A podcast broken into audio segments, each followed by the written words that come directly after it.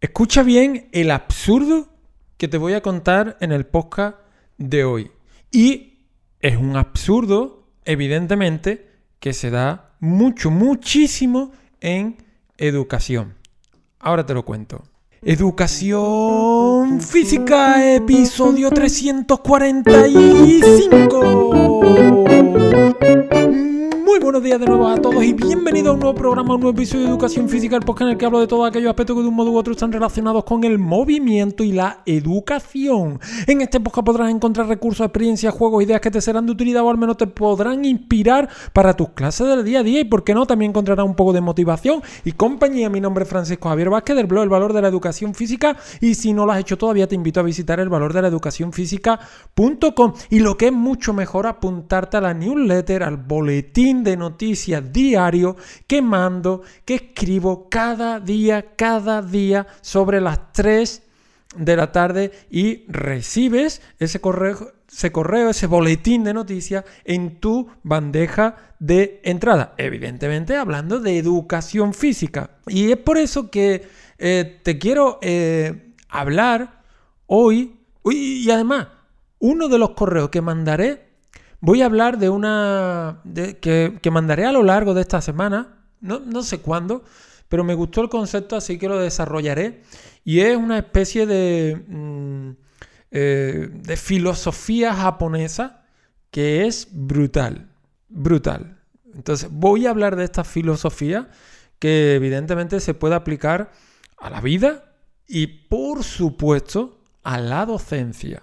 Entonces voy a hablar en un correo esta semana eh, de esta filosofía que se conoce muy, muy, muy, muy, muy, muy, muy poco. Y bueno, voy a hablar a lo largo de esta semana en el boletín de noticias, ¿vale? En, la newsletter.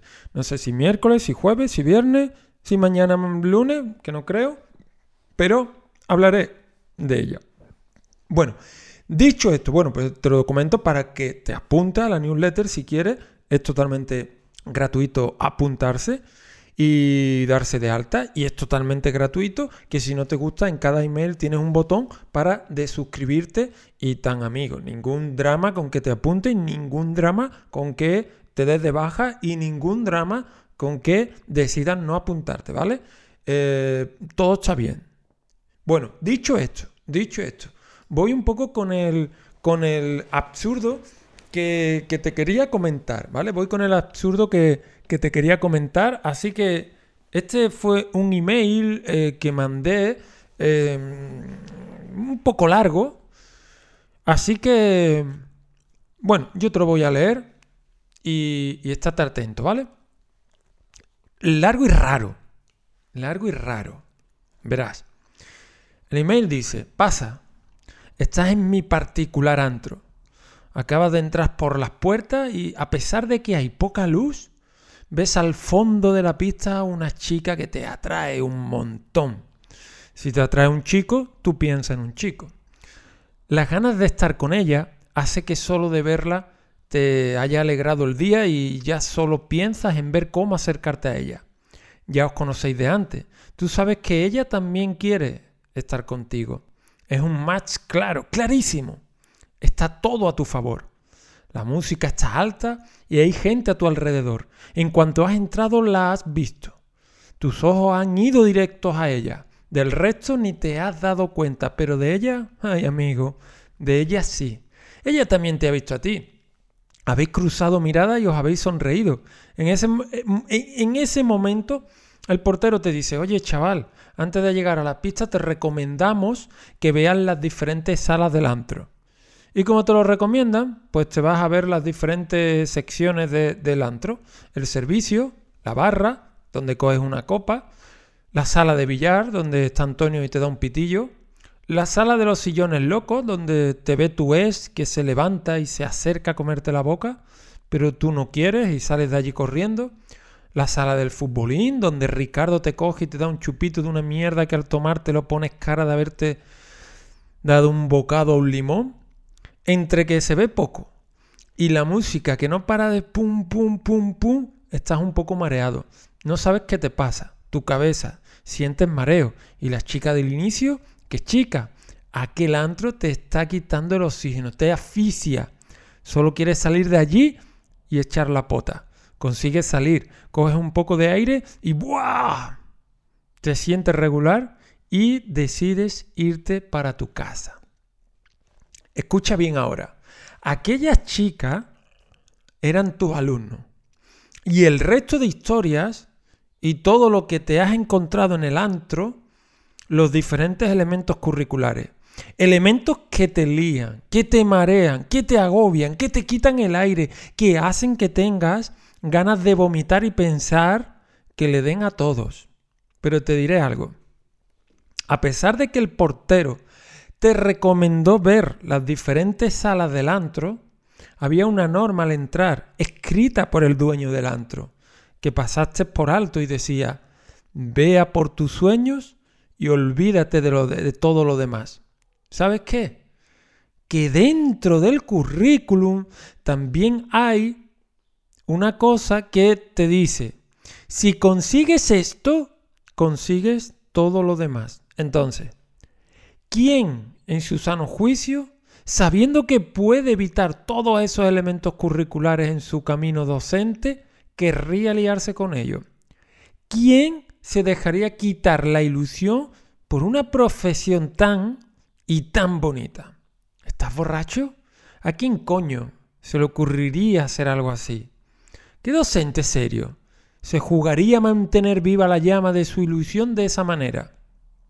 Pues eso es lo que hacen miles y miles de personas ahí fuera con los elementos curriculares. Y mucha gente se está dando cuenta de esto y están revirtiendo la situación.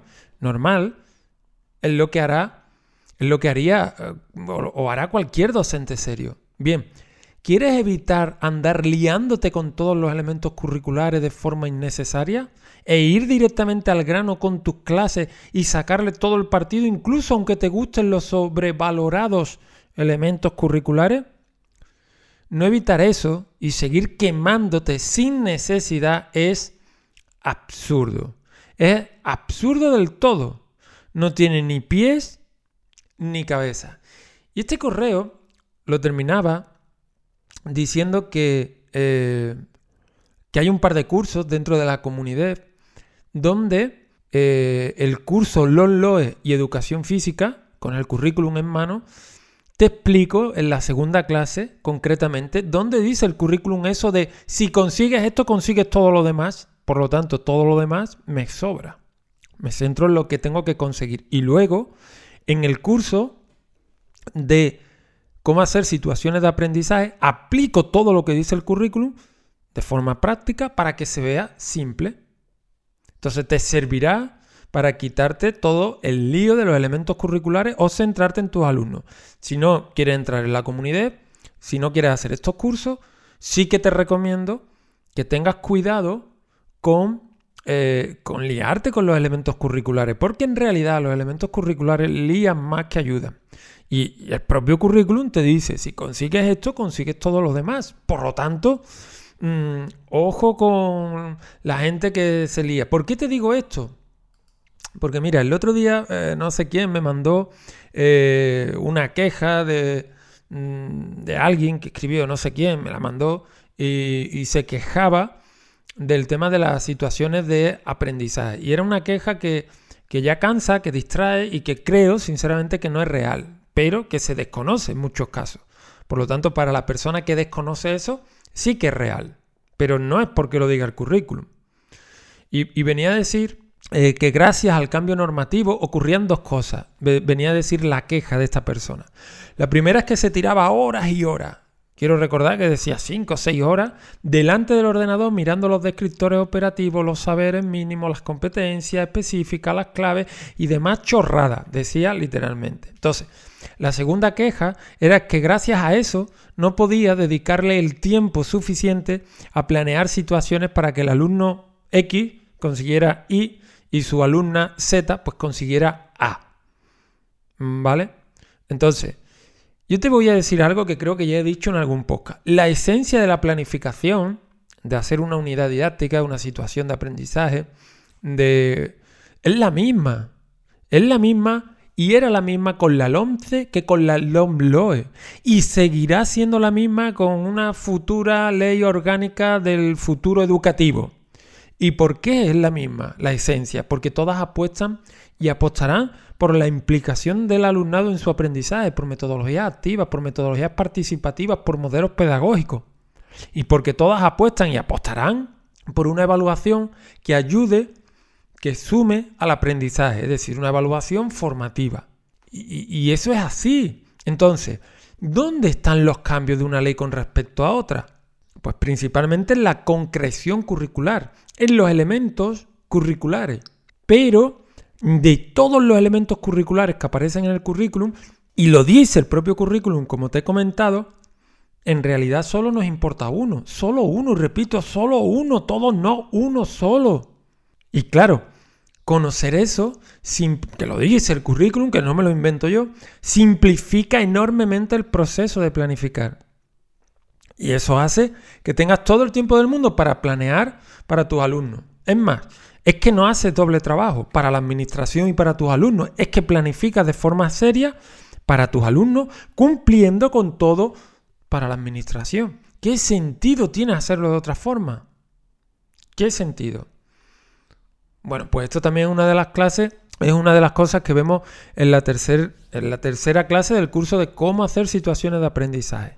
Pero, ya te digo, quédate con esto, eh, voy terminando aquí, quédate con este absurdo que acabo de contar, de no querer liarte con todos los elementos curriculares, aléjate de las quejas de que el currículum y no sé qué, al final creo que son excusas para Mm, son excusas, que a veces son reales, pero el currículum no dice nada de eso. El currículum es bastante claro al respecto. Te podrá gustar más, estar más de acuerdo con la LOE, con la LONCE, pero es que todas dicen lo mismo. Es que es, mm, evidentemente cambia la filosofía, pero a nivel de práctica, de trabajar de forma práctica, vienen a decir lo mismo. Hay un elemento que es el un elemento curricular que es la base, que es el pilar, y al que tenemos que agarrarnos como docentes y trabajar en nuestro día a día. Bueno, pues simplemente era eso. Te recuerdo, voy a hablar de mm, esta semana, eh, a partir del miércoles, jueves, no sé, voy a hablar de esta filosofía en el boletín de noticias, en la newsletter. Voy a hablar de esta filosofía de eh, japonesa que, tiene un... que, tiene una aplicación en la vida brutal, pero es que en la docencia, en la docencia también la tiene. Así que te espero la semana que viene por aquí y como siempre espero que pase una eh, buena semana. Nos vemos la semana que viene. Chao.